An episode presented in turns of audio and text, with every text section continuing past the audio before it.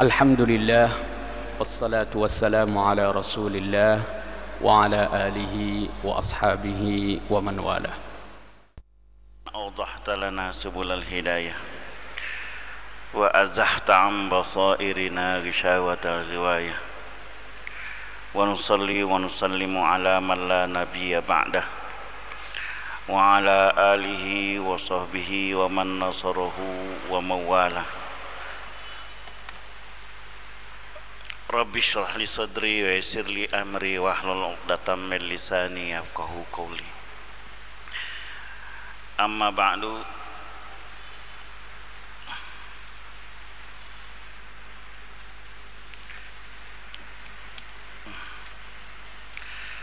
قد قال الله تعالى في القرآن الكريم أعوذ بالله من الشيطان الرجيم. بسم الله الرحمن الرحيم. الذين يأكلون الربا لا يقومون إلا كما يقوم الذي يتخبطه الشيطان من المس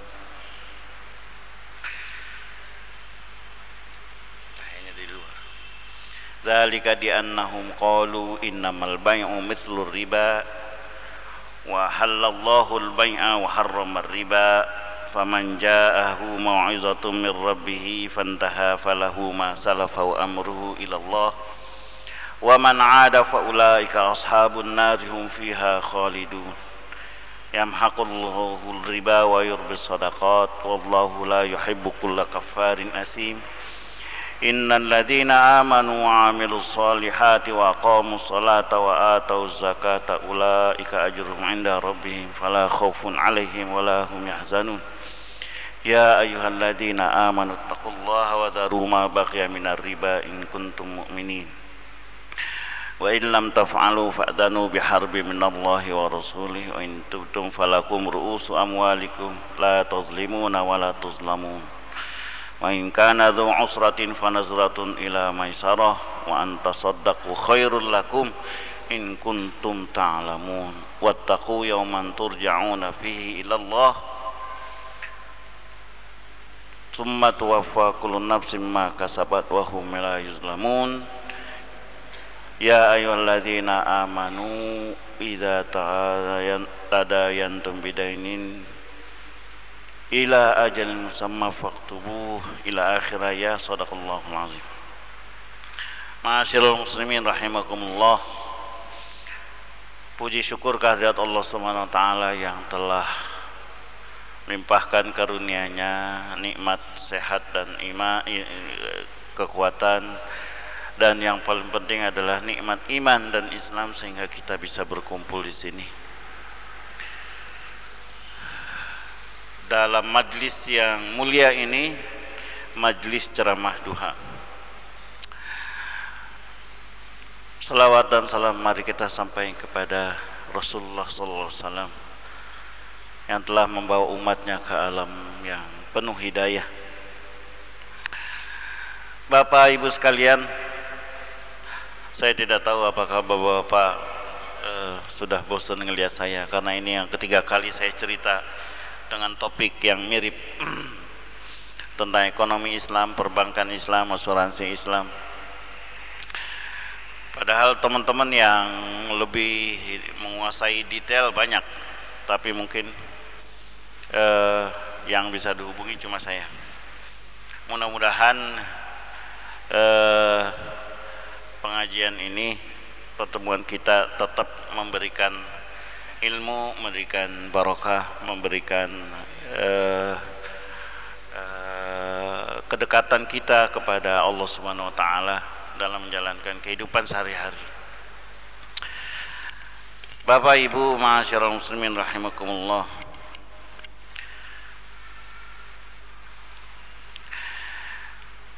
Ketika Islam mengakhiri masa kekuasaannya di Spanyol tahun berapa Bapak-bapak? Tahun 1492. Jangan lupa sejarah itu. Tahun berapa Islam masuk Spanyol? Nggak tahu Pak, soalnya bukan daerah kita. Ini umat Islam kadang-kadang mudah sekali lupa terhadap sejarah. Islam masuk Spanyol itu pada tahun 711 di bawah pimpinan Tariq bin Ziyad yang terkenal dengan ucapannya wahai tentaraku begitu sampai di Gibraltar di Malaga tempat pertama kali sampainya Tariq bin Ziyad di Spanyol itu Malaga. Kata Tariq bin Ziyad amam begitu sampai di Malaga dia suruh bakar semua kapal tentara. Para panglimanya marah ya Tarik istafal haza kenapa kamu lakukan ini? Sini sini ngumpul saya mau pidato. Dia bilang ya ikhwani saudara-saudaraku amamakal adu di hadapan kita musuh. Ya wa khalfakal bahr wa khalfakum bahar. Di belakang kamu laut. Main dakal khiyar illal jihad wal maut. Tidak ada pilihan bagi kalian kecuali jihad dan mati. Kalau di, di, di, di medan perang mati kamu mendapatkan surga langsung. Nggak ada nunggu hisab nggak ada apa segala macam. Sementara di belakang kamu tenggelam di laut mati juga tapi kamu melalui hisab apa segala macam siksaan dulu segala macam. So itu di terjadi pada tahun 711 sejarah mencatat kemudian bahwa Spanyol bisa ditundukkan oleh tentara Islam hanya dalam waktu tujuh tahun. Tujuh tahun.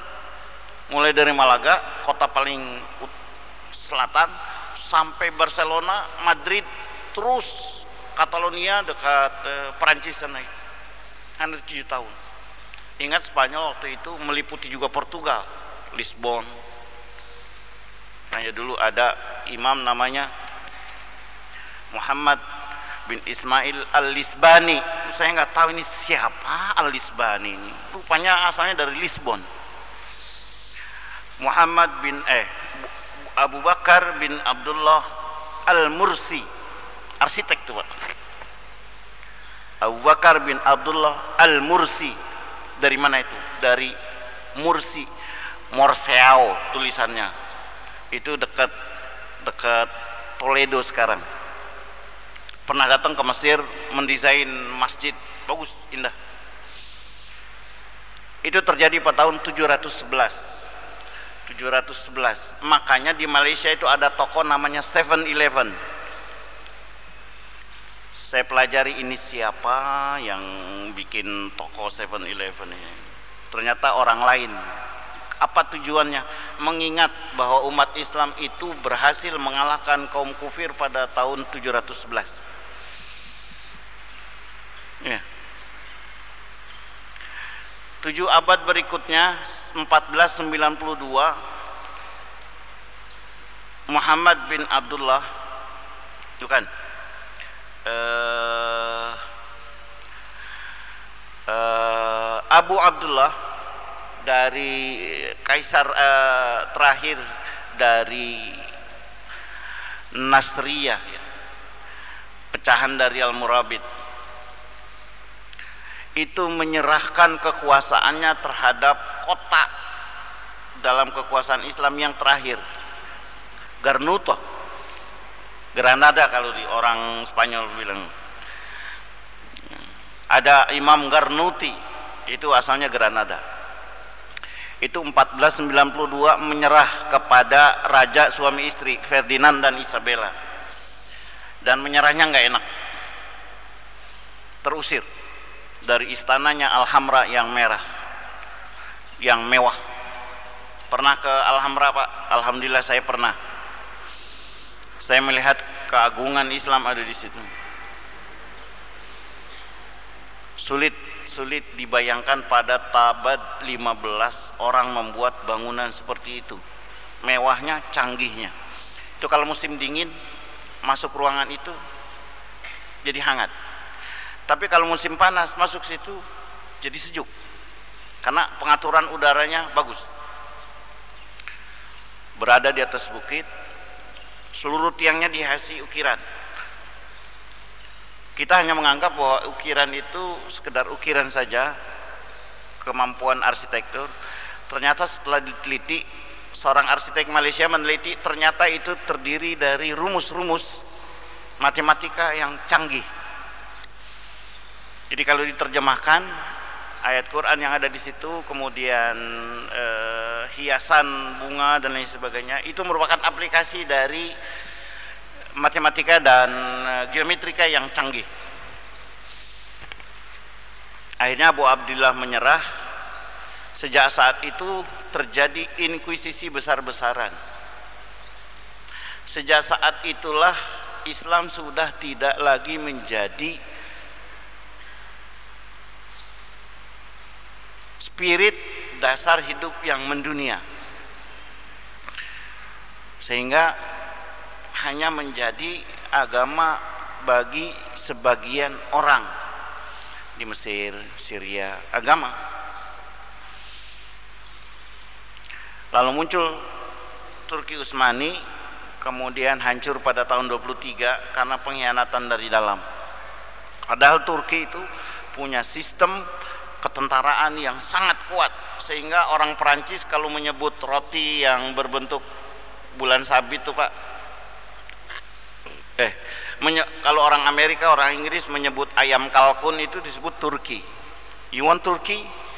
Itu saking menghinanya kepada orang-orang Turki. Terus uh,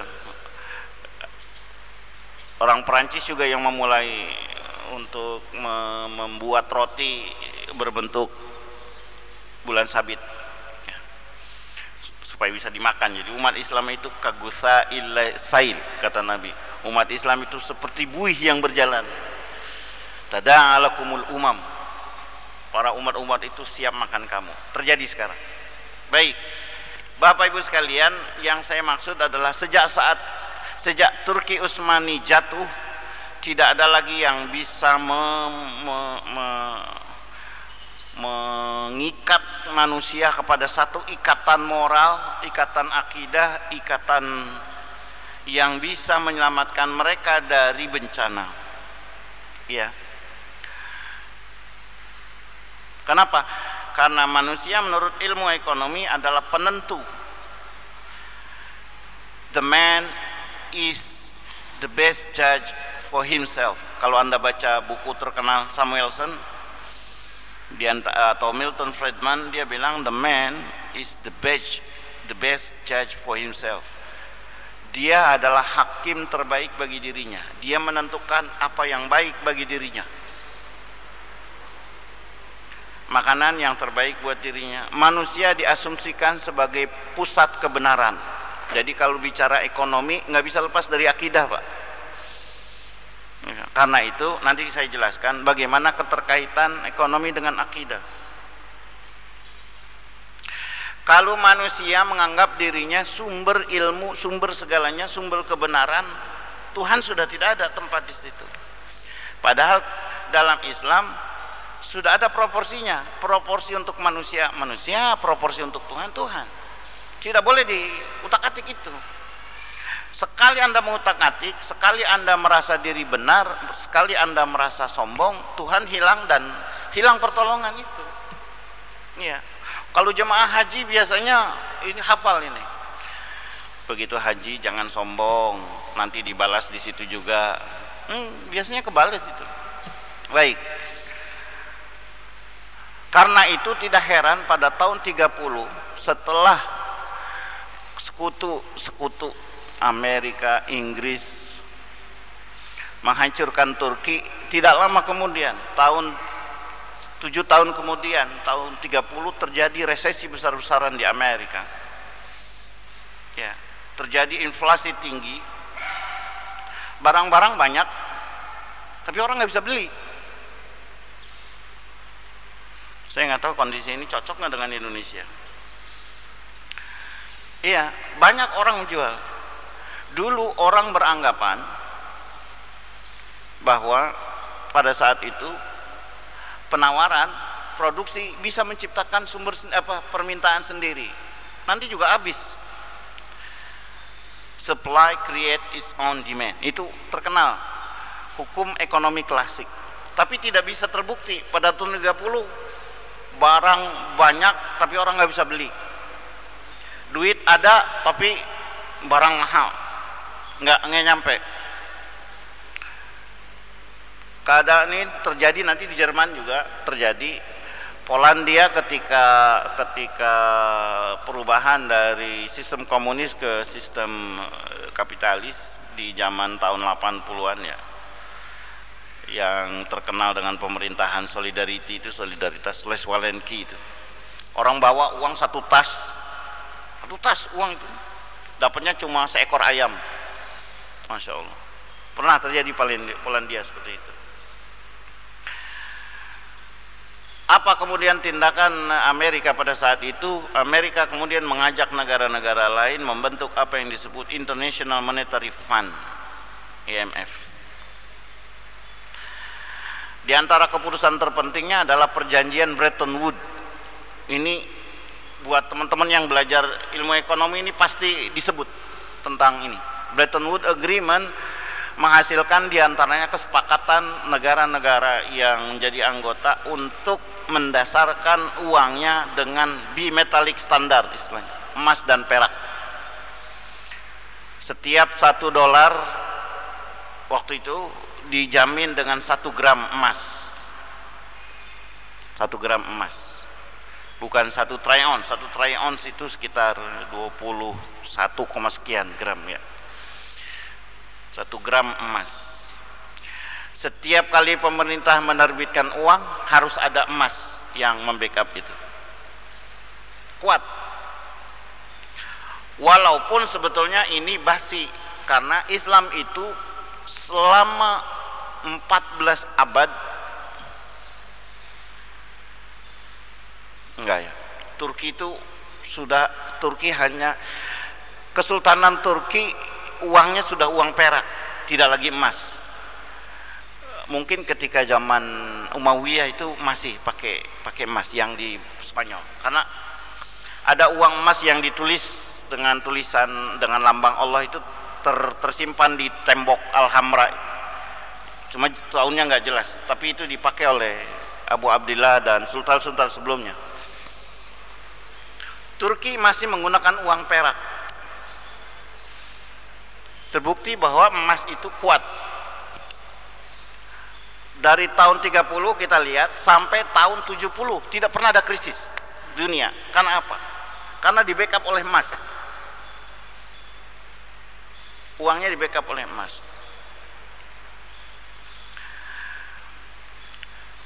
Pada tahun 39 Jerman yang tidak menjadi anggota IMF itu mengalami hyperinflation sama nih kasusnya. Bawa bawa uang satu tas cuma dapat roti. Roti satu potong. Sangat drastis. Pemerintah Jerman saat itu tidak mampu mengatasinya. Tidak mampu. Sampai akhirnya lahir seorang orator yang mampu mengembalikan kepercayaan dirinya. Slogan Hitler waktu itu slogannya waktu itu adalah Alman e Uber Ale. Saya nggak tahu nih teman-teman yang bisa bahasa Jerman betul nggak uh, ucapan itu? Jerman adalah nomor satu di dunia. Orang itu bernama Hitler. Hitler lah yang menanamkan ideologi di kalangan orang Jerman bangsa Aryan bahwa Jerman adalah bangsa ras yang terpilih oleh Tuhan. Bangsa Aryan adalah bangsa yang menurut kitab suci Injil disebut sebagai keturunan nomor 12 Israel. Aryan menurut Injil adalah tokoh putra ke-12 dari Yakub yang memiliki kepandaian, kekuatan luar biasa, mampu memimpin saudara-saudaranya mengalahkan satu kampung sehingga bisa menciptakan apa yang disebut bangsa Israel. Yahudi uh, Hitler menggunakan ideologi ini kepada orang Jerman sehingga orang Jerman merasa dirinya mampu menguasai dunia. Satu-satunya kendala Hitler adalah ada di antara penduduknya yang mengaku bahwa mereka juga bangsa terpilih. Siapa Pak? Bangsa Yahudi. bangsa Yahudi. Bangsa Yahudi sampai saat ini menganggap orang lain bukan manusia. Bangsa lain adalah binatang. Sehingga hanya mereka lah yang layak diperlakukan sebagai manusia. Bayangkan hit, kedua ideologi ini bertemu, tidak mungkin bersatu, Pak. Pasti berantem. Satu, alasan pertama. Alasan kedua, the Jewish ya, menurut Stiglitz the Jewish are Chinese. Orang Yahudi itu seperti maaf, masyarakat Cina. Mereka suka berkumpul close knit eksklusif. Dia tidak mau memberikan bisnis pada orang lain cukup beri mereka sama terjadi di Jerman menjelang krisis yang mengumpulkan uang emas itu orang Yahudi. Sehingga kalau anda kalau lihat cerita-cerita film menjelang perang dunia kedua itu pasti cerita Yahudi dibantai kenapa? Kalau Quran menjelaskan gampang. Wa ma zalamahu Allahu walakin kanu anfusahum yazlimu mereka menzalimi diri mereka sendiri. Mengumpulkan uang, menimbun uang kalau bisnis licik, suka nipu membungakan uang kalau nggak bisa bayar dibungakan lagi sampai akhirnya disita.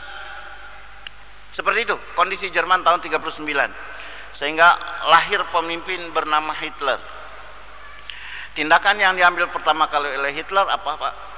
Menyita seluruh harta orang Yahudi, mengembalikannya pada negara.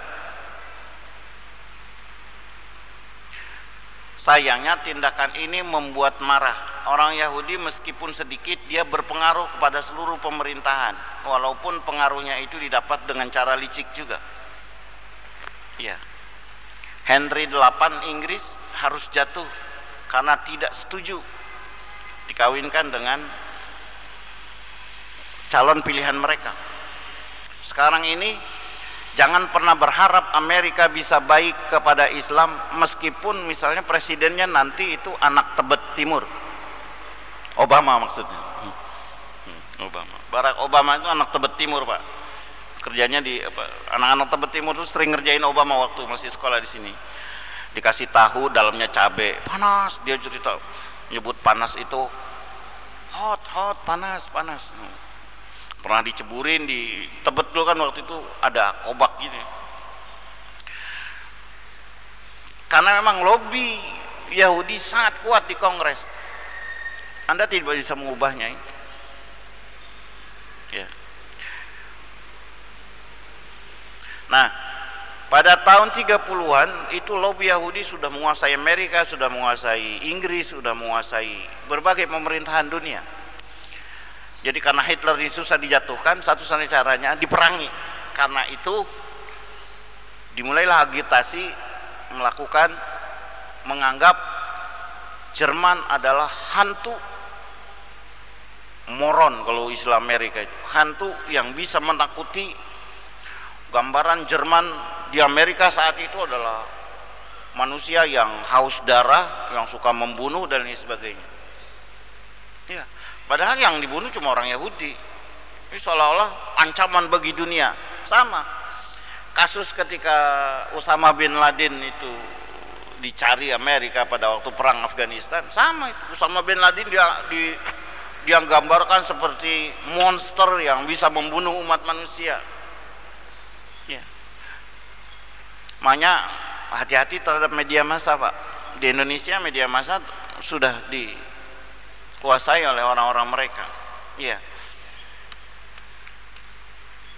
Makanya RUU pornografi yang pertama kali menentang siapa Pak?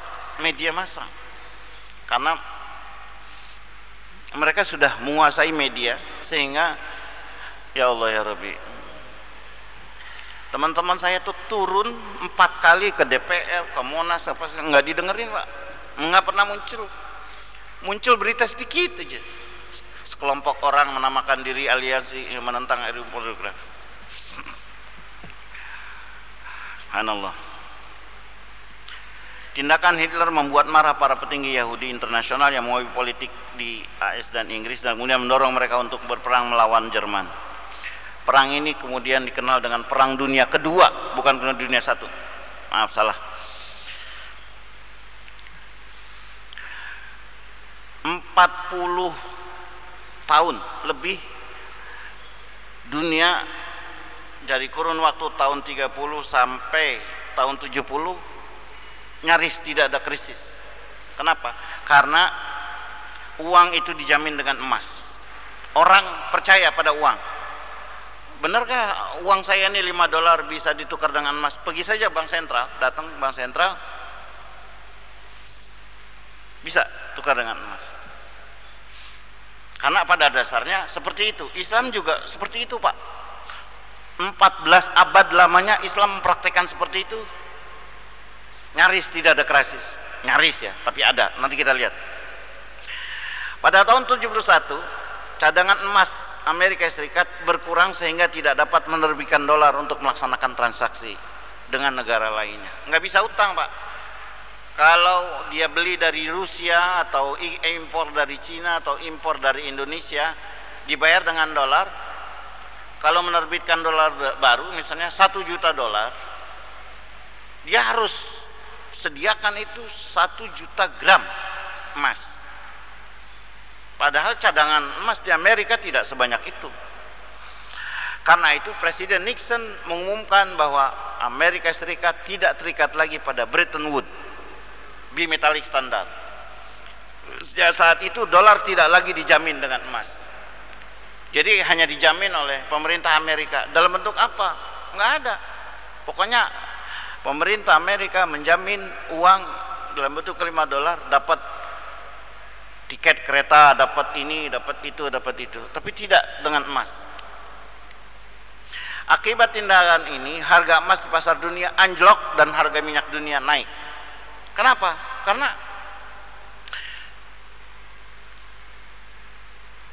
begitu emas turun, maka alternatif komoditinya di, dicari orang. Orang nggak perlu menyediakan emas untuk nyari minyak, cukup menyediakan jaminan negara saja. Apa yang disebut purchasing power parity, hanya kekuatan daya beli aja yang dijanjikan. Makanya begitu jatuh mata uang yang di negara ketiga seperti Argentina kita nggak dapat apa-apa pak.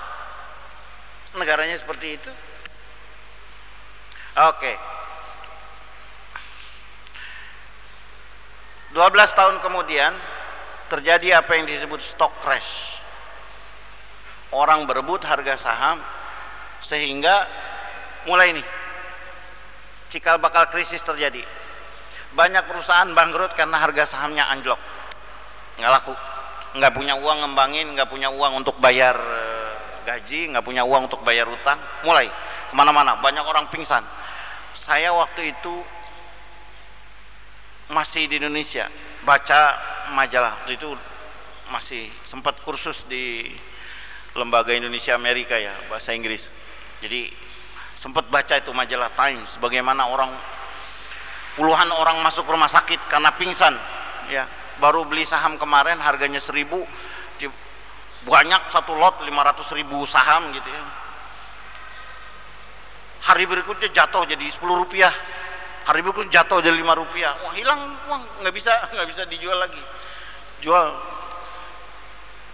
Pingsan gonjang-ganjing pasar ini tidak cuma di Amerika Serikat akhirnya berakibat London Stock Exchange karena saat itu sudah mulai ter, terkoneksi pasar modal di Amerika, Jerman, Inggris, negara lain, negara-negara Eropa. Dan yang paling parah memang London Stock Exchange, pasar modal di Inggris. Tahun 98 kita semua ngalaminya. Alhamdulillah. Dimulai dengan krisis nilai tukar dolar naik saya ingat udah kerja di Bank Syariah waktu itu. Dari 2100 menjadi 6000. Bahkan sampai 10000 dan 15000. Tahun 2001 saya mau berangkat ke Sudan waktu itu harga dolar masih 10.000 2001 itu padahal krisis sudah berlalu tiga tahun dimulai dengan krisis nilai tukar yang merembet menjadi krisis keuangan akhirnya menjadi krisis ekonomi. Dan di Indonesia menjadi krisis kemanusiaan. Pernah lihat kepala orang ditancap pakai tombak di Sampang? Fotonya tuh ada. Itu diberi, ditampilkan di Newsweek, di News Time, eh, di Times dengan uh, Far Eastern Economic Review. Kepala orang di udah dipotong, ditancap pakai tombak, ditaruh di ujung kebun, dipoto sama wartawan. Sama kejadian yang di Amerika ini juga terjadi. Sudah sudah. Kemarin ada yang cerita orang bunuh diri karena nggak mampu bayar tagihan. Ada yang ngusir eh, ada orang ngusir istri anaknya dan juga anjingnya karena nggak mampu membayar cicilan eh, perumahan. Meroket pada tahun 98 itu IMF menawarkan bantuan ke sejumlah negara Asia termasuk Indonesia yang kemudian diterima dengan syarat-syarat yang merugikan masyarakat. Kita tahu ramai benar kasusnya itu. Michael Michel Kamdesu menandatangani perjanjian dengan Presiden Indonesia berdiri dengan angkuhnya. Walaupun Michel Kamdesu menyatakan bahwa itu bukan bukan sikap melecehkan tapi itu ya tindakan biasa saya. Menyaksikan tanda tangan bahwa tanda tangan itu serius. Di antaranya pencabutan subsidi. Subsidi minyak, subsidi beras, subsidi semua dicabut. Harga jadi meroket. Yang kedua pelarangan penjaminan bank. No bail out. Tidak boleh dijamin sehingga harga-harga bank jadi jatuh akhirnya bank melakukan melakukan rekapitalisasi tambahkan modal bank supaya jangan pasar uang harus dibiarkan bebas tergantung pasar hanya Malaysia yang menolak tawaran bantuan tersebut dan selamat dari tekanan lembaga keuangan internasional. Malaysia membatasi, saya ingat sekali waktu itu melakukan transaksi dengan Bank Islam Malaysia Berhad sebanyak satu juta ringgit. Wah itu kita diminta ngisi formulir untuk apa, dari mana, dan uangnya dikemanakan dan lain sebagainya. Tiga lembar halaman. Bukan membatasi tapi mengawasi. IMF tidak suka itu. Ketika Bank Indonesia mau melakukan itu IMF melarang. Tidak boleh. Masya Allah negara-negara kita tapi yang ngatur orang lain Akibat krisis ini sebagian ekonom menganggap teori ekonomi sudah mati orang hampir nggak percaya pada teori ekonomi lagi di antaranya Paul Ormerod dengan buku cari buku namanya The Dead Economics sangat menarik kritik Paul Ormerod terhadap IMF dan World Bank. Juga Stiglitz, Globalization and its Discontent. Sangat menarik. Stiglitz malah menyebut satu bab khusus tentang Indonesia. Sepuluh tahun kemudian, Tuhan memberikan, menggilirkan di antara manusia. Watilkal ayamu nudawiluha bainan nas liya'lamallahu alladhina amanu wa yattakhidha minkum syuhada untuk melihat siapa yang sebetulnya beriman pada Allah atau beriman kepada IMF kasus krisis di Amerika pada tahun 2008 dimulai pada tahun 2007 yaitu tanda-tandanya sudah terlihat. Perusahaan perumahan kalau kata kita di sini apa ya yang BTN itu loh. Perusahaan perusahaan perumahan itu loh. Perumahan nasional itu. Ya Perunas. Itu gagal melakukan pembayaran kepada pemegang obligasi. Apa yang disebut sebagai subprime mortgage. Jadi kredit perumahan diskuritisasi dibuat paper dijual. Ini utang dari orang dijual dia dapat. Bikin perumahan lagi dibeli utangnya ini satu juta dolar dibuat sekuritisasi dijual. Terus gitu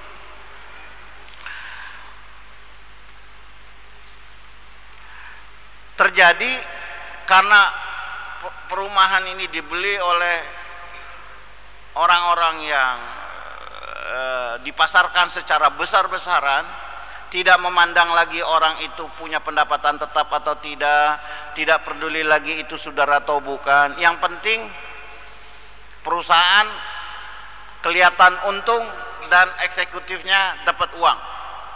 Ini mental ini inti daripada krisis. Makanya saya pernah mendengar ucapan bagus sekali dari Gubernur Jakarta namanya Wiyogo Atmodarminto. Masih ingat bapak-bapak mungkin? Pak Wiyogo bilang saya tidak mau memberikan target mati pada anak buah saya. Apa maksudnya sebab target itu bisa membuat orang mati. Kalau nggak sampai target itu dia bisa berhenti dari pekerjaan. Kalau orang Jepang kalau tidak sampai target itu apa yang dia lakukan? Arah kiri pak. Bunuh diri.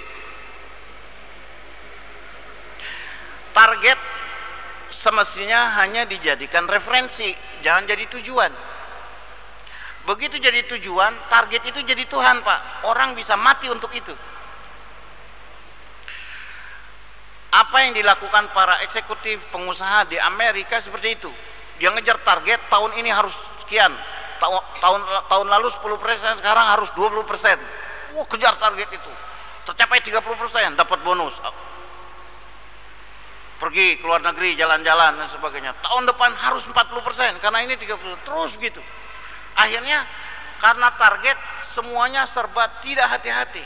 Kejadian yang sama terjadi pada tahun pada eh, pada eh, Indonesia pada tahun 98 kredit jor-joran nggak teliti akhirnya macet. Ketika di perumahan macet kredit perumahan macet di sini maka perusahaan seperti Fannie Mae orang yang mensekuritisasi itu nggak bisa bayar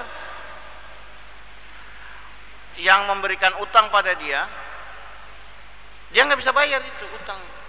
Dan itu besar-besaran ratusan juta sekali. Misalnya satu juta lima juta dolar sekuritisasi obligasinya terdiri dari ini dan sebagainya. Nggak bisa bayar. Merembet ke mana-mana. Padahal obligasi itu dijamin oleh perusahaan keuangan. Akhirnya dia diminta suruh bayar nggak bisa bayar pak. Karena nggak punya uang dia hanya mengumpulkan premi.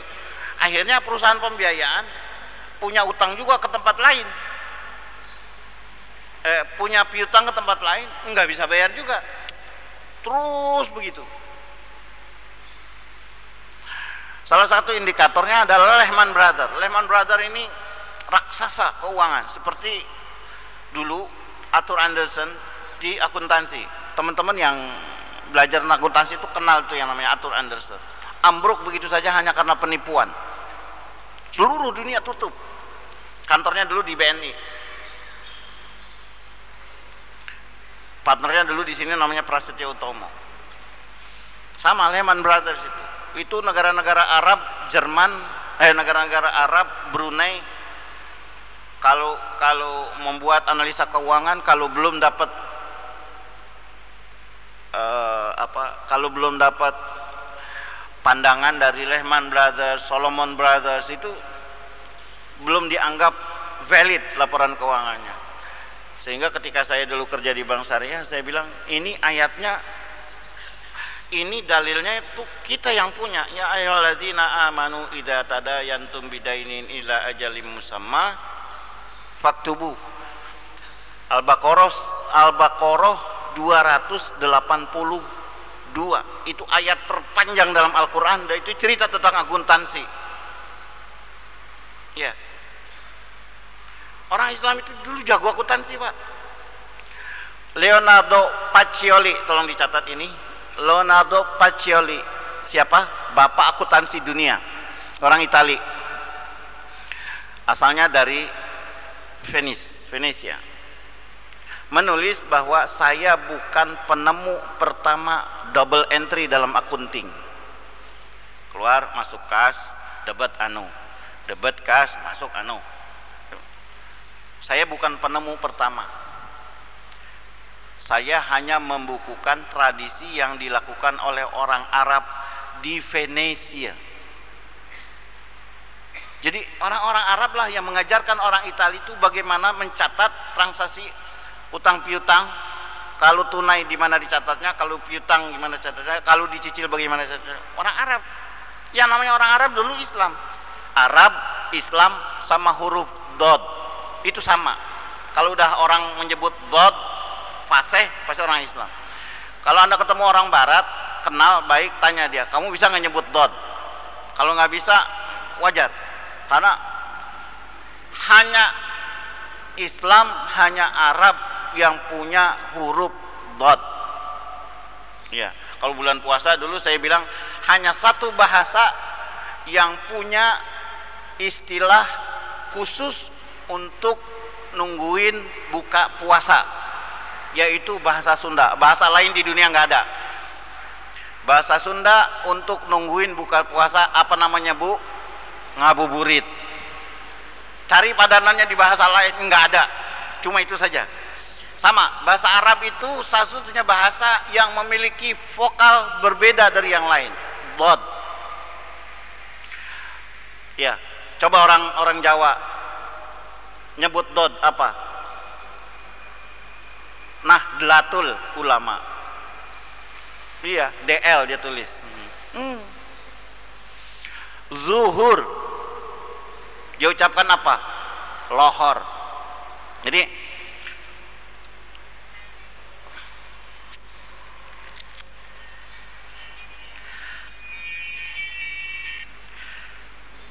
jadi bangkrutnya Lehman Brothers kita kembali itu bukan bukan soal kecil menunjukkan bahwa situasi ekonomi keuangan di Amerika sudah semikian parah sehingga sebuah raksasa keuangan itu bisa jatuh.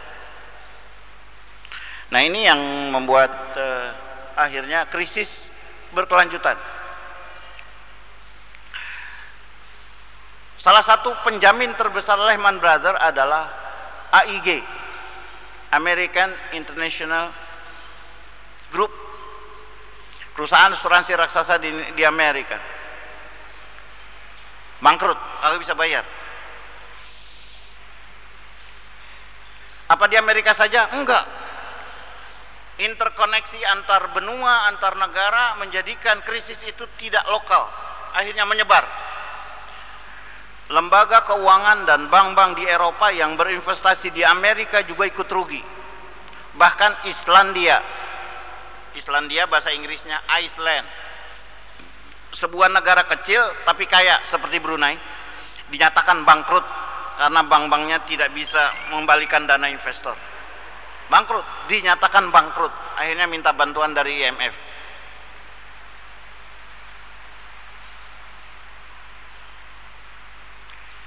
Nah, apa usaha pemerintah Amerika? Pemerintah Amerika akhirnya menjamin, memberikan jaminan kepada para investor terhadap lembaga-lembaga keuangan, bank-banknya yang sedang mengalami masalah. Ini yang disebut Stiglitz sebagai hipokrit munafik. Kenapa? Ketika Indonesia menghadapi krisis dan akan menjamin bank-banknya, Amerika melalui IMF tidak mengizinkan, Pak. Tidak mengizinkan. Kalau Bapak buka internet, cari koran-koran pada tahun 99 bagaimana IMF melarang bail out bahasa Inggrisnya. Penjaminan terhadap bank. Dilarang. Akhirnya bank pada bangkrut, kemudian karena bangkrut diteliti apa di di apa namanya di uji keseluruhan. Kalau bahasa Indonesianya itu kalau bahasa Inggrisnya itu uh, bukan fit and proper due diligence bahasa akuntansi ini. Diteliti neracanya uh, debitnya kreditnya kemudian piutangnya dan lain sebagainya. Akhirnya murah. Nah kalau udah murah kan gampang belinya makanya bank-bank Indonesia di Indonesia sekarang jadi milik orang luar negeri. Syukur Alhamdulillah yang banyak beli bank sekarang itu itu orang Malaysia. Coba Indosat pak dijual murah begitu dibeli kembali oleh Qatar berapa harganya? 15 kali lipat harga pembelian padahal cuma berapa tahun aja? Tiga tahun atau empat tahun yang lalu Jadi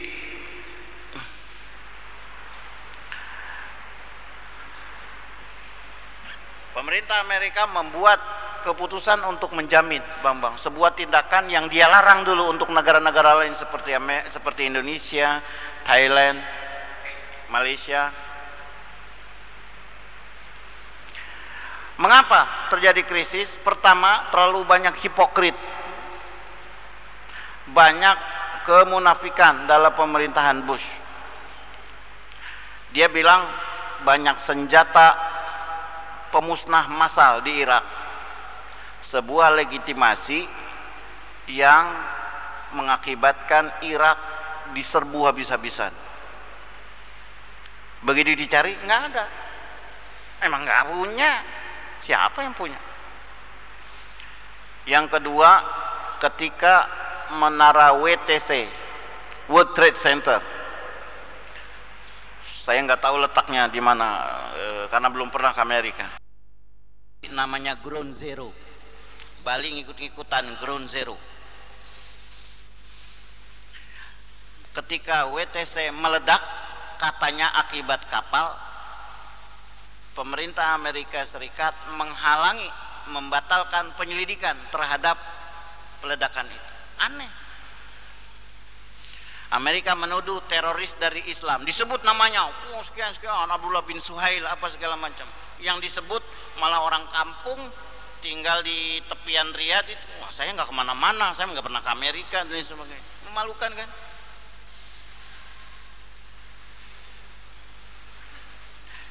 Nyaris seluruh ilmuwan di Amerika membantah teori bahwa WTC hancur karena pesawat.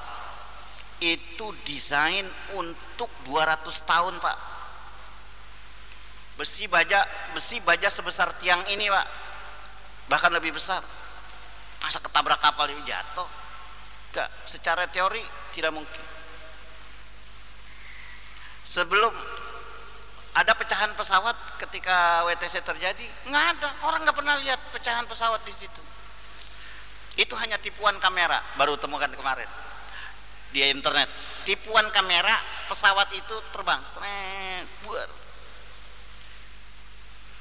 Terus anda lihat bahwa pesawat itu terbang di atas WTC kapan terlalu banyak hipokrit terlalu banyak kebohongan sehingga sulit kita percaya.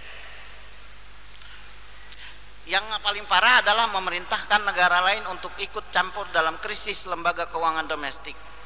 Tapi kini pemerintah AS sendiri malah meminta penjaminan terhadap perusahaan miliknya sendiri.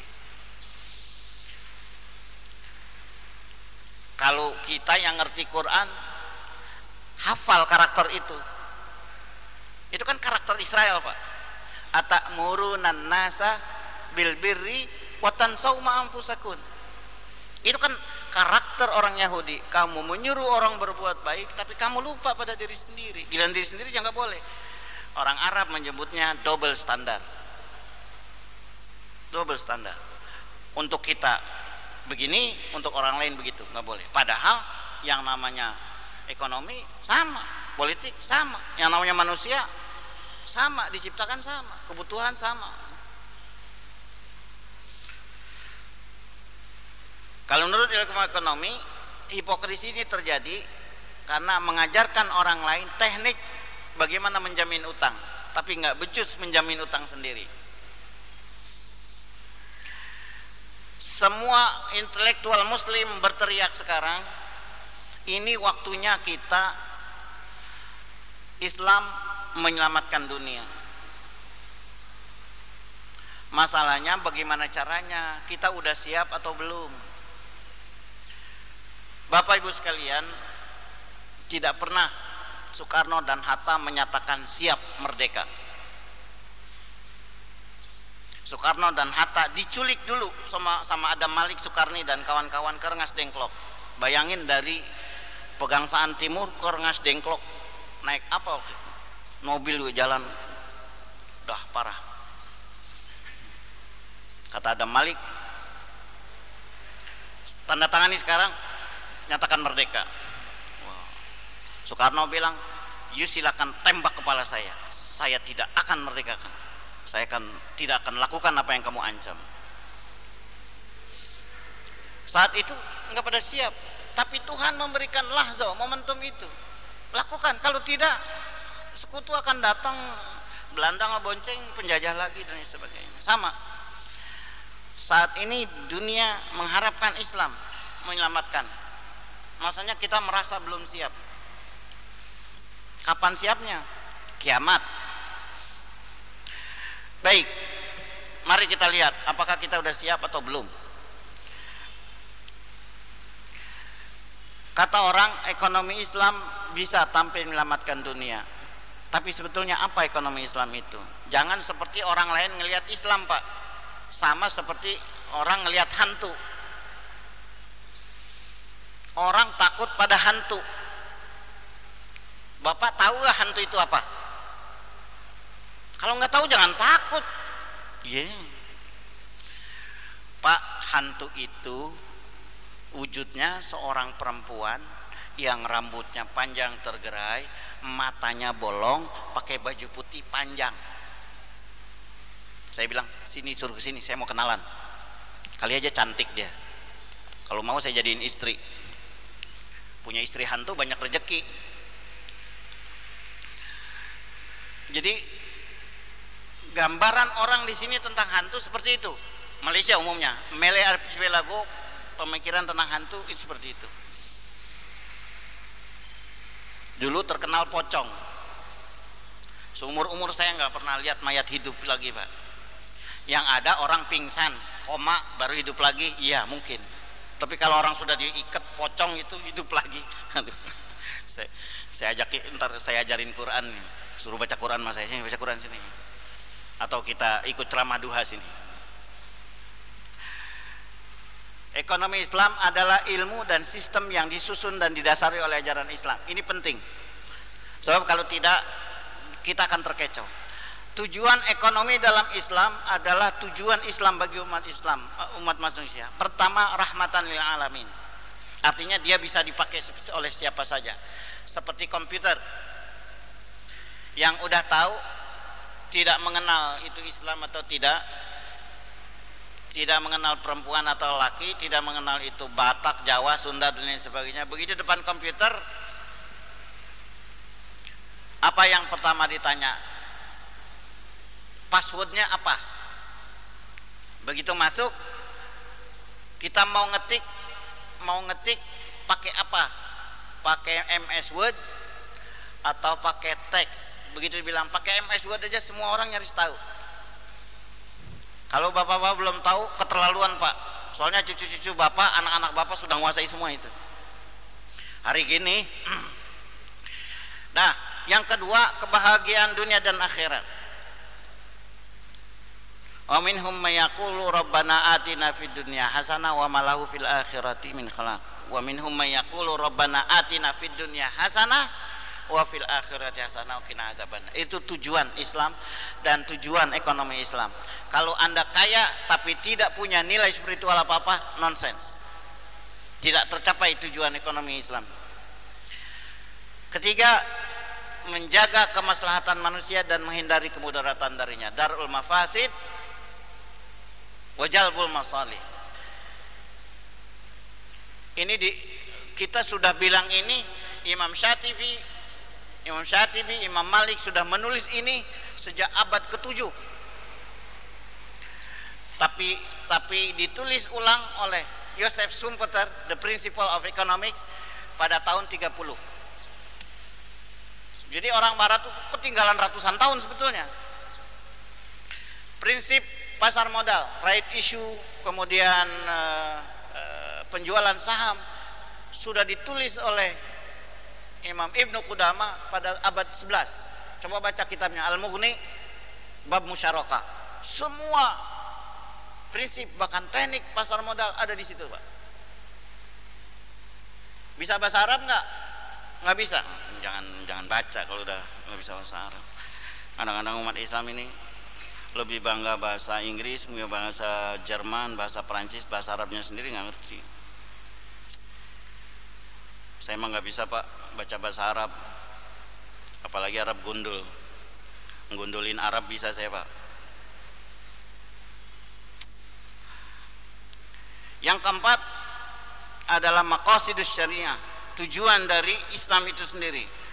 Pemeliharaan agama hifzuddin pemeliharaan jiwa hifzun nafs pemeliharaan keturunan hifzun nasab atau nasab pemeliharaan akal hifzul akal dan hifzul mal pemeliharaan harta.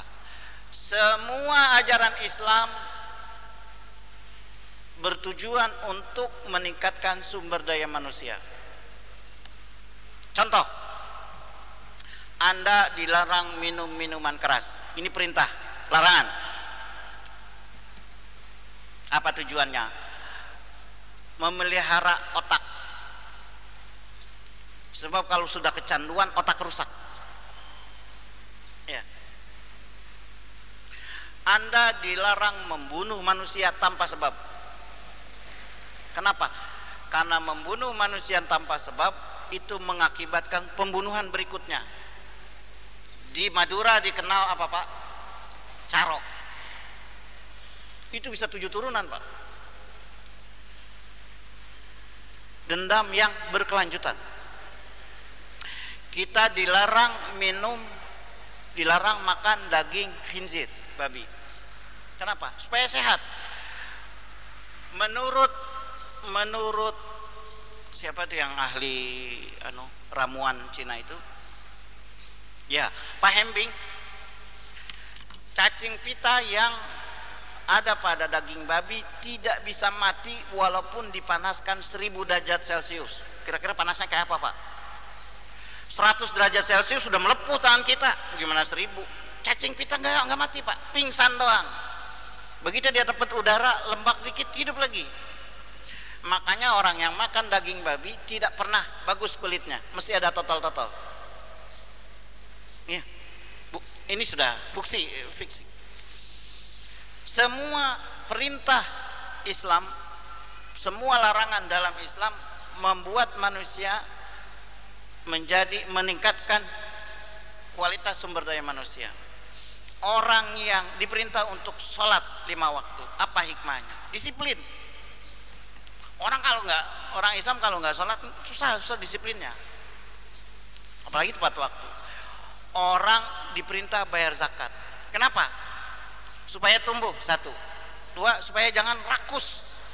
Sifat rakus ini yang bikin krisis di mana-mana kalau orang sudah baik, disiplin, rajin, bekerja, terhindar dari hal-hal yang memabukkan, hal-hal yang bikin penyakit, sehat, masyarakat sehat.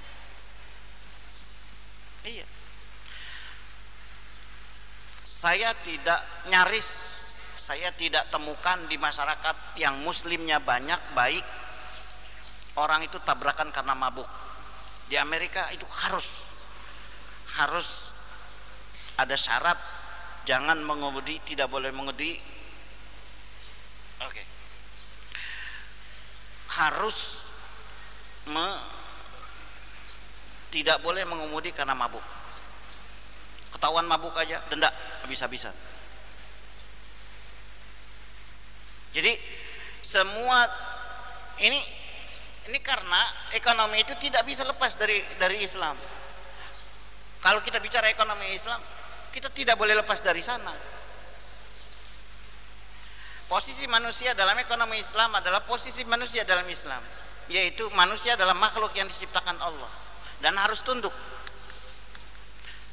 Satu. Kedua Allah sudah menyiapkan aturan. Jangan dilanggar. Dilanggar rusak.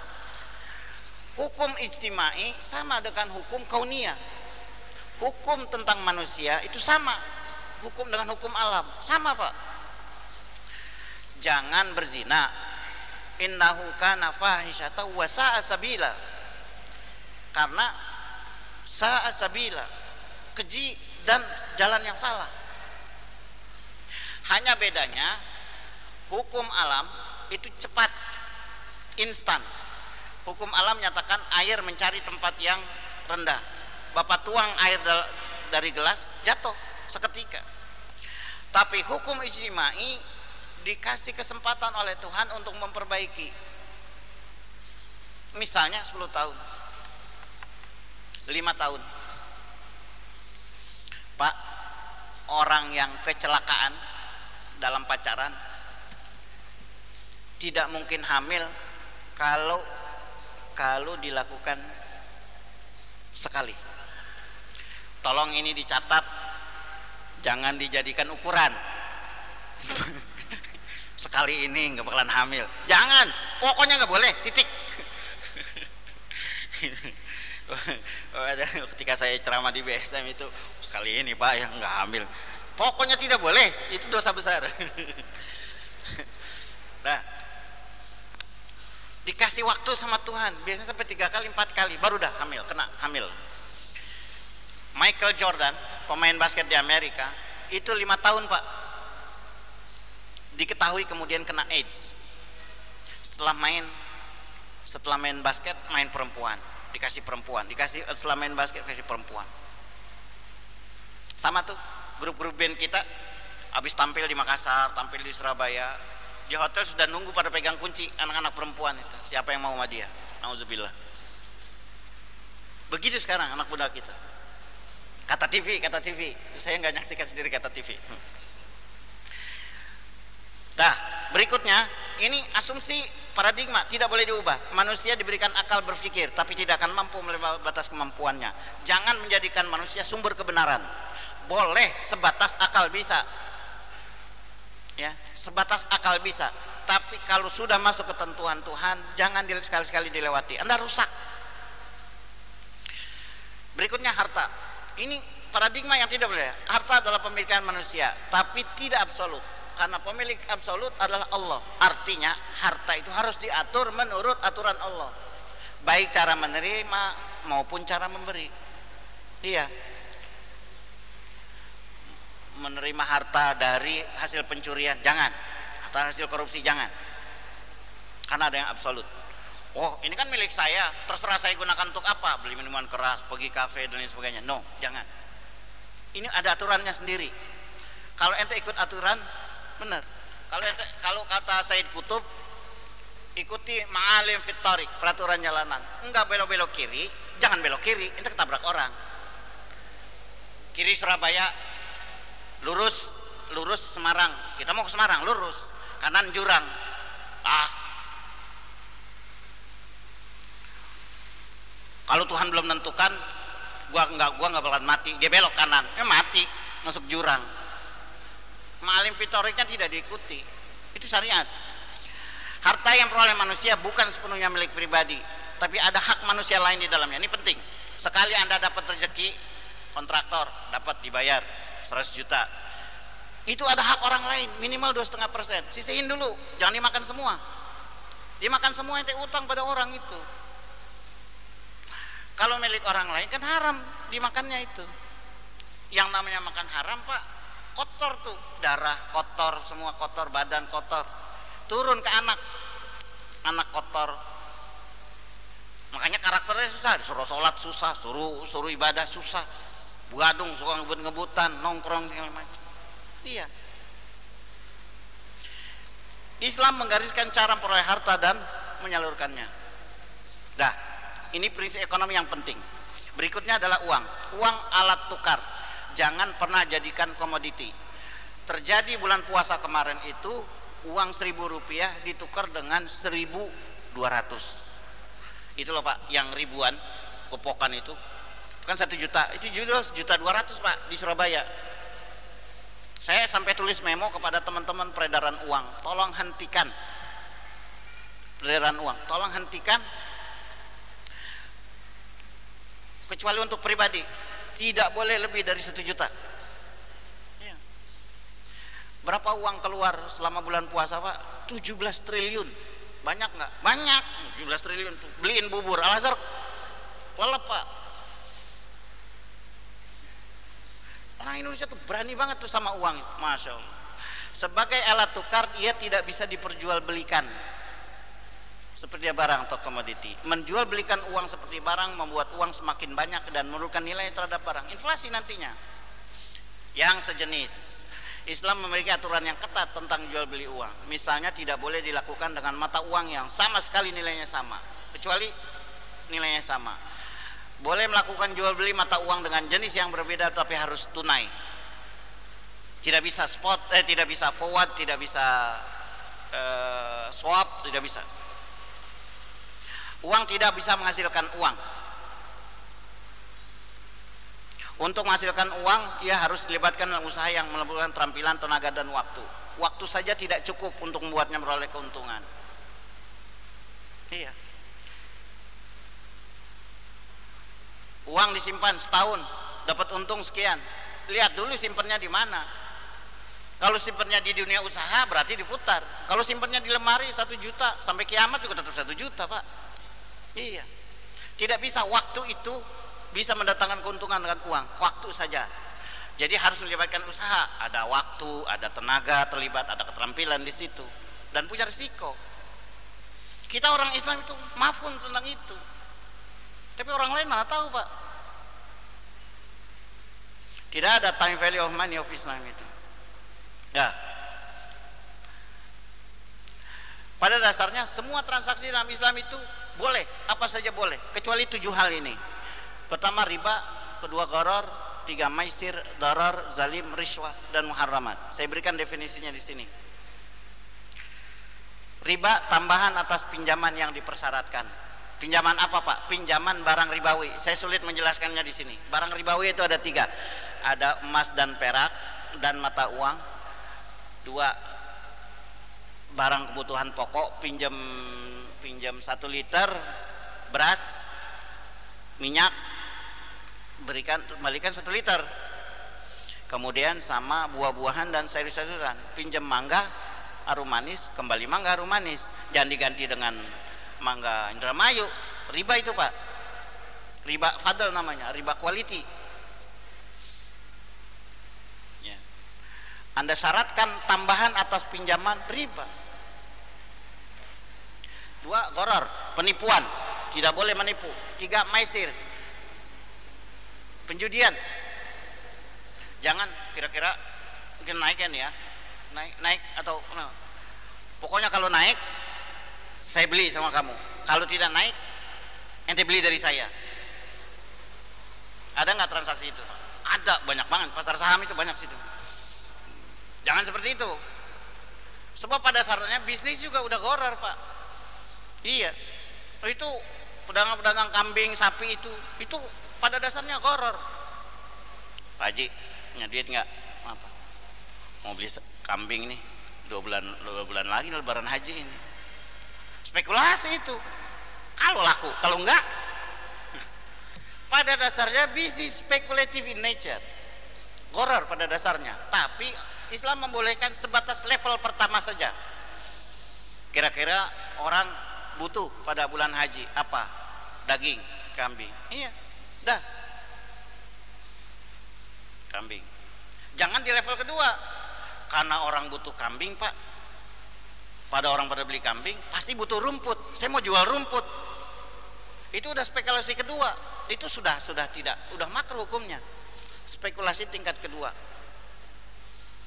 Nah kecuali pada pada kenyataannya orang pada minta tolong ya potongin rumput saya punya kambing seribu itu. Nah itu udah permintaan tidak lagi spekulasi. Dah doror tidak boleh jual petasan. Islam udah melarang itu dari awal. Yang membahayakan tidak boleh sebuah senjata beli senjata jual beli senjata. Tidak boleh zalim monopoli monopsoni iya. Ini Alfa saja sudah dibeli pak sama Carrefour. Sebentar lagi Indomaret kalau dibeli sudah mati itu pasar-pasar tradisional. Kemudian riswah suap yang mengakibatkan orang lain kehilangan hak. Tidak boleh. Tujuh aja dihindari ini insya Allah. Muharramat hal-hal yang mengakibatkan tidak halal secara fisik. Gelatin ya. sempit amat pak. Boleh. Banyak. Jual beli boleh. Bagi hasil boleh. Jasa boleh. Saya menyewa boleh tapi ada prinsipnya dalam Islam itu risiko harus padan dengan keuntungan. Jangan risiko tinggi ya. Anunya rendah keuntungannya rendah. Yang nggak adil namanya. Al ghurmu bil ghunmi wal kharaj bid doman pelanggaran janji itu kalau ada seseorang melanggar janji wajib dia mengeluarkan jaminan. Waduh saya jamin saya jamin. Ya. ini udah Islam itu sudah lengkap betul itu menyediakan bagaimana menjaga kepentingan semua pihak bukan cuma pembeli bukan cuma penjual. Itu dijaga dalam Islam. Tidak boleh apa yang disebut dalam ilmu ekonomi mikro kita belajar zero sum game. Saya untung anda rugi anda untung saya rugi. Tidak boleh. Dalam Islam semuanya harus untung. Anda pembeli dapat uang eh, dapat barang saya penjual dapat untung iya. Kita usaha sama-sama untung kita bagi sama-sama berdasarkan kesepakatan. Rugi ya tanggung jawab pemilik modal. Al ribhu bimattafaqa wal khosaratu biqadril mal. Kalau kita sama mengeluarkan modal keuntungan dibagi sesuai kesepakatan. Sepakatan dulu di awal. Jangan pernah bikin kesepakatan setelah ada hasil. Pasti ribut. Jangan kalau bicara uang jangan bicara perasaan. Nggak enak ah ngomong sekarang. Nggak enak. No harus awal. Dulu ketika mahasiswa demo Pak Harto minta supaya pembangunan itu merata oleh Pak Ali Wardana bilang kalian bicara tentang kue pembangunan bagaimana mau dibagi? Ong kuenya nggak ada. Wah. Kalau ada kiai di situ kalau ada ustadz di situ saya suruh dia ngomong bikin dulu skema pembagiannya sehingga kalau ada hasil dibagi menurut menurut skema. Ya cuma mahasiswanya kan bukan kiai. Makanya tuh kiai apa Islam apa mahasiswa kalau mau pinter belajar sama kiai belajar sama ustad mahasiswa malah pinter sendiri sih. Susah. Nah yang keempat di antaranya prinsipnya al muslimuna ala syurutihim. Is, orang Islam itu terikat dengan syarat yang dia buat dalam transaksi. Selama tidak menghalalkan yang haram dan tidak mengharamkan yang halal. Ya. Oke saya beli mobil anda dengan syarat e, harus diserahkan sekarang.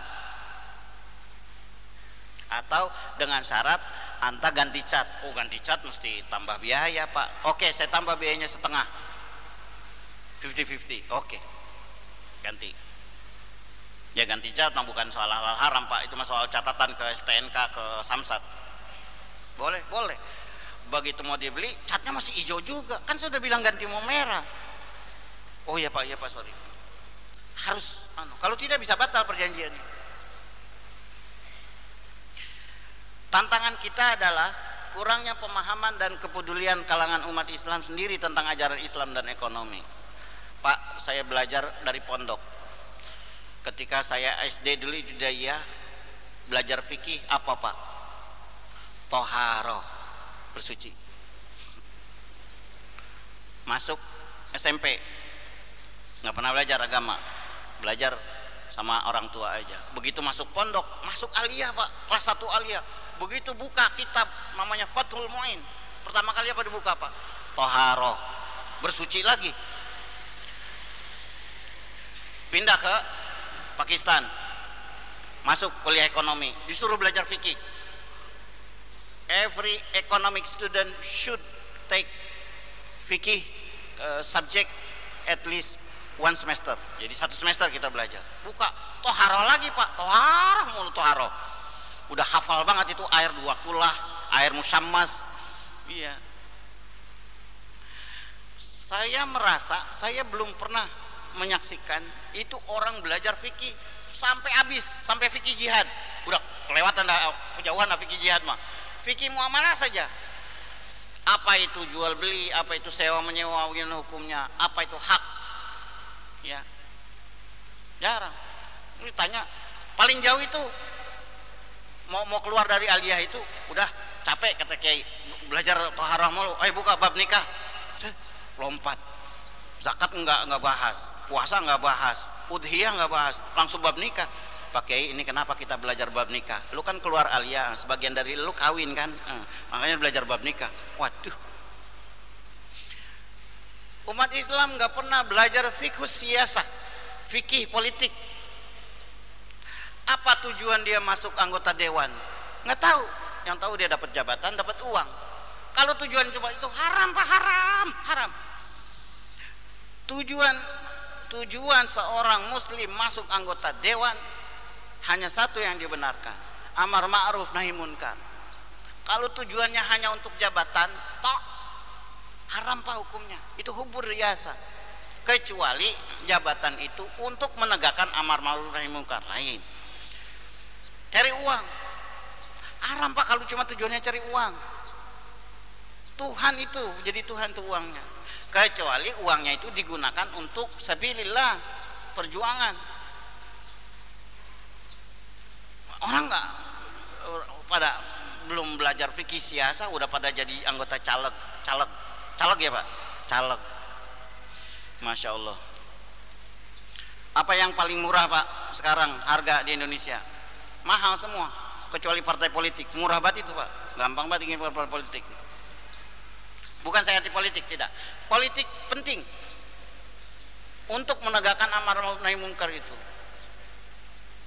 Dan buat saya pribadi itu kita pengen anggota dewan kita itu punya pribadi-pribadi yang diperlukan. Masa RUU pornografi harus nunggu tiga tahun? Padahal itu ayat Quran sudah sudah jelas-jelas yang kedua sistem kapitalis telah menguasai berbagai negara.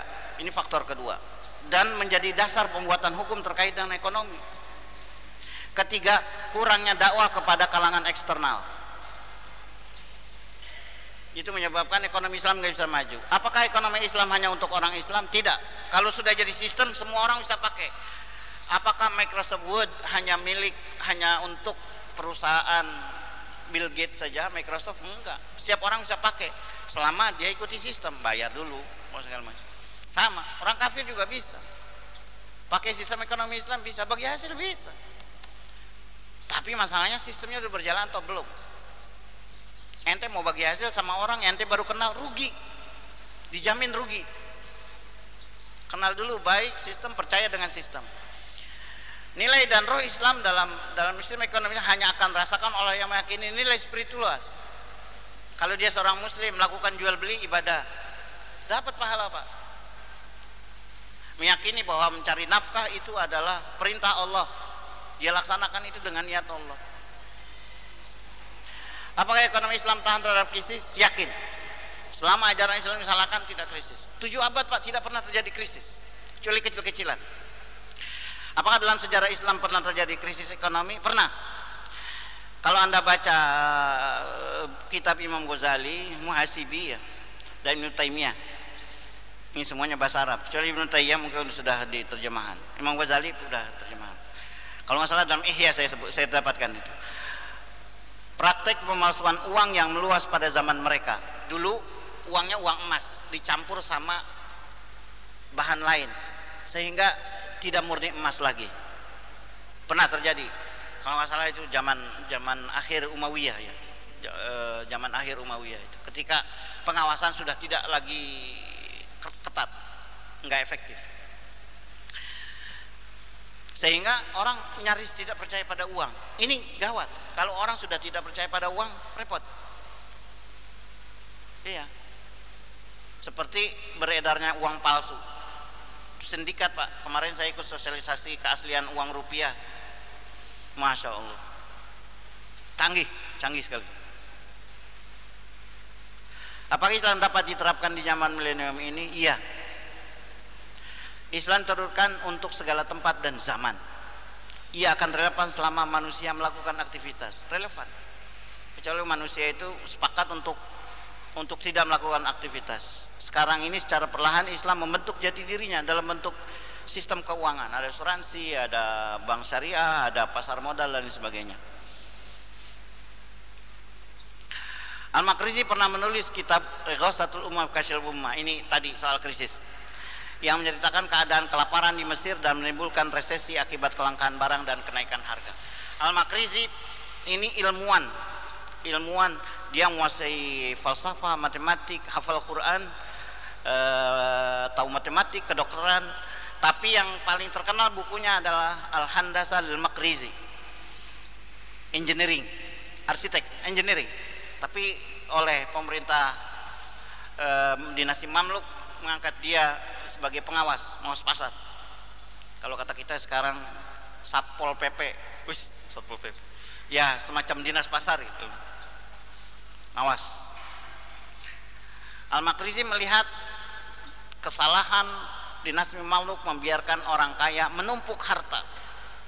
Tidak mengenakan zakat, tidak mengenakan infak, sehingga akhirnya berkumpul pada orang harta. Terjadi kelaparan harta banyak tapi kumpul orang sedikit orang tidak bisa beredar pada masyarakat. Akhirnya dinasti Mamluk menerbitkan uang tembaga. Uang dirhamnya disimpan sama orang kaya. E, uang dirham peraknya disimpan. Diganti uang tembaga yang disebut fulus. Fulus. Anak muda yang nggak ngerti sorry Pak Haji anak nggak nggak nggak punya fulus belagu lu. Fulus tahu nggak artinya fulus? Nggak tahu. Duit kan? Iya. Fulus tuh uang tembaga. Emang lu punya duit tembaga di kantong? Nggak punya. Fulus tuh artinya uang tembaga. Nih kadang-kadang Arab kerukut juga salah juga. Aneh Haji Cecep sorry nih anak sama Indi fulus. Satu hal kesimpulan yang yang kita bisa tarik secara general di kuliah duha ini kalau Islam sudah tidak jadi pegangan, siap-siap Pak, krisis, siap-siap bencana. Pak, Indonesia itu di zaman Soekarno terjadi pemberontakan PKI. Ya. Satu-satunya kelompok yang bisa menghalalkan orang untuk membunuh untuk segala cara hanya PKI. Lain tidak dan itu terbatas jumlahnya. Dan itu pun terbatas waktunya dan sebagainya. Begitu begitu PKI hancur harusnya Islam naikkan. Tidak juga. Islamnya dibatasi. Politik tidak boleh ini tidak boleh. Selama 30 tahun umat Islam di Indonesia itu dibatasi. Tidak berhak berpolitik tidak diprioritaskan untuk memberikan ekonomi. Kredit-kredit bank itu yang dapat orang lain pak Dr. Robinson menulis dari eh, Australian National University uh, Anne Wood juga uh, dari Sydney menulis selama 30 tahun fasilitas ekonomi diberikan pada tiga kelompok tentara Cina dengan uh, teman kita nah jadi uh, umat Islam dibiarkan miskin sengaja dimiskinkan supaya nggak punya kekuatan kekuatan politik enggak kekuatan ekonomi tidak Makanya jangan heran ketika Islam itu tidak ada dalam kehidupan Islam itu. Orang mudah pak. Enggak punya tanggung jawab moral, enggak punya takut di akhirat nanti bagaimana. Bunuh aja. Yang terakhir apa bu kasusnya? Seorang suami dimutilasi oleh istrinya. Ya, badannya hasil mutilasi dibungkus pakai plastik ditinggal di bis kota. Bih. Yang dicari sekarang kepalanya katanya ditinggal di taksi warnanya putih. Kontan tutasi warna putih nggak laku. Masya Allah orang. Kalau yang ngaji pak tamsilul janais menyayat-nyayat jenazah itu haram. Ittifak seluruh ulama itu haram. Iya Buat yang ngaji di sini saya beritahu saja, tamsilul janaiz haram hukumnya. Memotong-motong orang setelah mati haram hukumnya. even dalam perang tidak boleh pak. Oh, ini musuh gua nih potong-potong enggak. Kalau bunuh bunuhlah cara yang baik kata Nabi. Maksudnya instan. Jadi orang nggak menderita dulu. Ya. Saya dengar tuh siksaan gerwani ya gerangan wanita Indonesia anak buahnya apa sayap wanita PKI itu ketika menyiksa uh, asistennya Dr. Abdul Haris eh Pak Jenderal Abdul Haris Nasution. Dipotong dulu Pak kelingkingnya aduh eh ininya kelingkingnya. Aduh sakit sakit. Jadi taruhin jeruk nipis masya Allah. Tiga jam baru meninggal. Iris-iris dulu.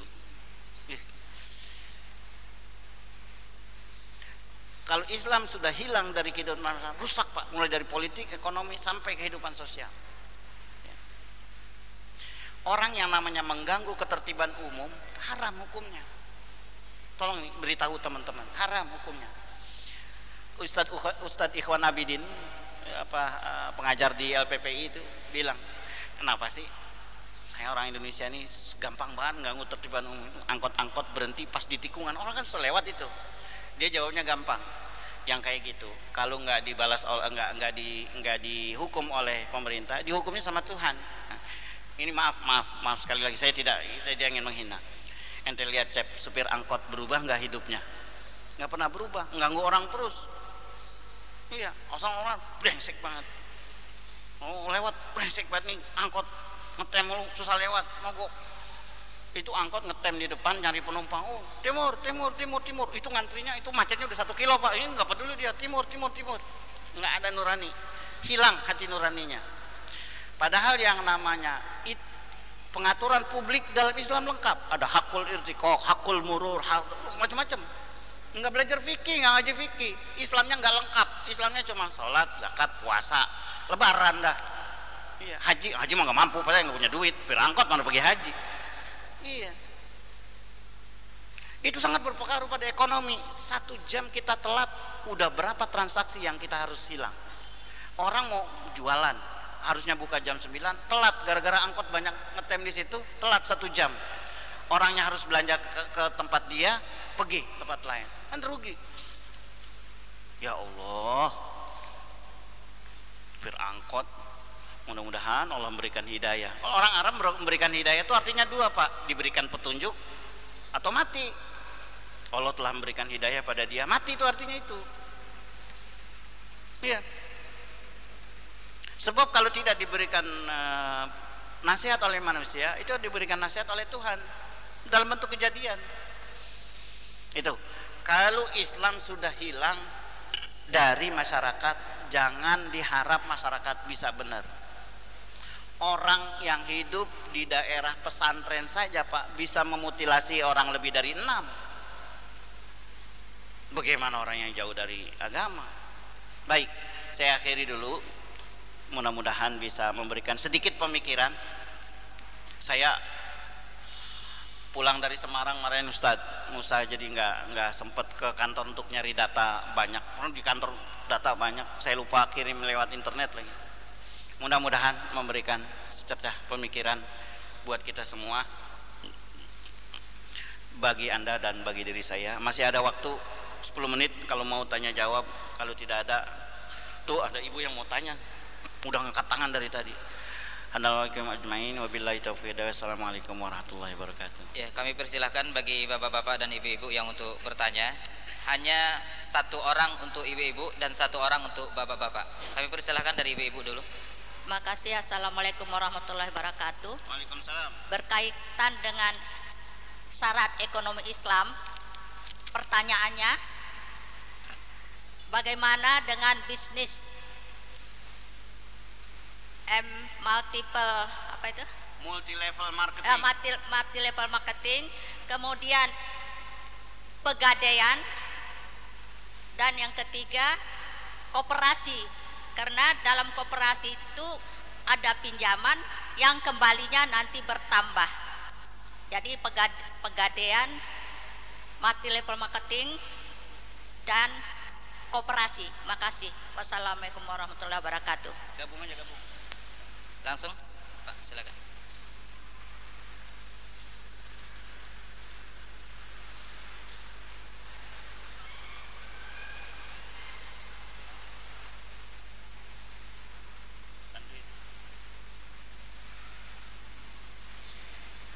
Itu aja. Assalamualaikum warahmatullahi wabarakatuh Pak. Tadi udah iya, tadi Pak di uh, dalam tausiah tadi dijabarkan eh, apa disimpulkan bahwa kalau Islam sudah ajaran Islam sudah hilang maka rusaklah apa konstruksi kehidupan, Pak ya. Nah, ya, kalau yang saya pahami Pak di dalam apa yang seperti kita tahu bahwa dalam eh, kehidupan atau ajaran Islam intinya ada Al-Qur'an. Saya khawatir ada suatu hadis Pak mengatakan akan datang suatu zaman di mana Al-Qur'an akan hilang atau dalam artinya akan eh, diangkat ilmunya dan tinggal tulisan, Pak. Apakah hidup kita ini dalam zaman suati seperti itu yang pengakuan Rasulullah?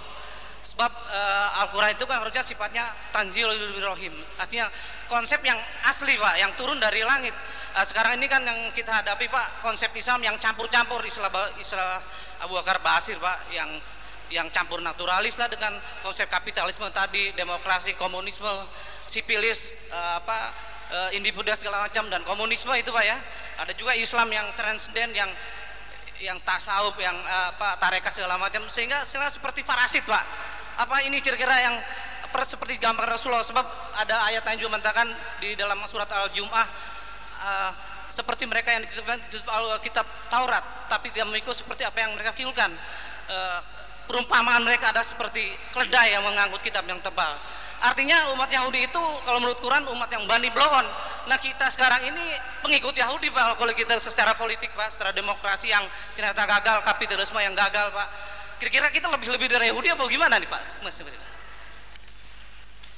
saya tabi'unal yahuda hatta hatta ghubbatud dhab kamu akan ikut orang Yahudi itu sampai lobang mereka ikut lobang landak entah pun ikut. Ya. Kalau anda baca protokol of the elder of Zion anda akan jelas bahwa semua ideologi dunia itu cuma mainan. Komunisme mainan itu kapitalis mainan. Pada dasarnya itu cuma satu sekuler menjadikan Tuhan hanya tempatnya di masjid. Tuhan jangan dibawa dibawa dibawa ke pasar jangan dibawa ke bank jangan dibawa jangan. Tempat Tuhan di masjid tempat tempat uang adalah di pasar. Sekuler. Mulai dari komunis, kapitalis, fasis, nazis, eh, nazisme, sosialis dan sebagainya. Jadi dan saya melihat bahwa ideologi itu diciptakan melulu oleh orang-orang eh, yang berafiliasi ke orang Yahudi. Ya. Kalau Marx Yahudi itu Len, Lenin itu Len, Yahudi. itu. Eh, eh, ya, Stalin ibunya orang Yahudi. Eh, Hitler ditemukan ibunya keturunan Yahudi. Eh, Mussolini eh, punya kaitan dengan darah Yahudi ya. Uh, almost all American president itu semua Yahudi. Roosevelt uh, kecuali ya termasuk Kennedy itu Yahudi tapi dari Irlandia, Protestan, eh, Katolik. Nah, jadi eh, apakah kita termasuk yang diramalkan oleh Rasulullah SAW kagusa usaid seperti buih orang-orang eh, umat selain kamu makan kamu berebutan saya belum berani mengukur Aku lu qauli hadza wa astaghfirullah li wa lakum subhanakallahumma wa bihamdika asyhadu an la ilaha illa anta astaghfiruka wa atubu ilaik. Assalamualaikum warahmatullahi wabarakatuh.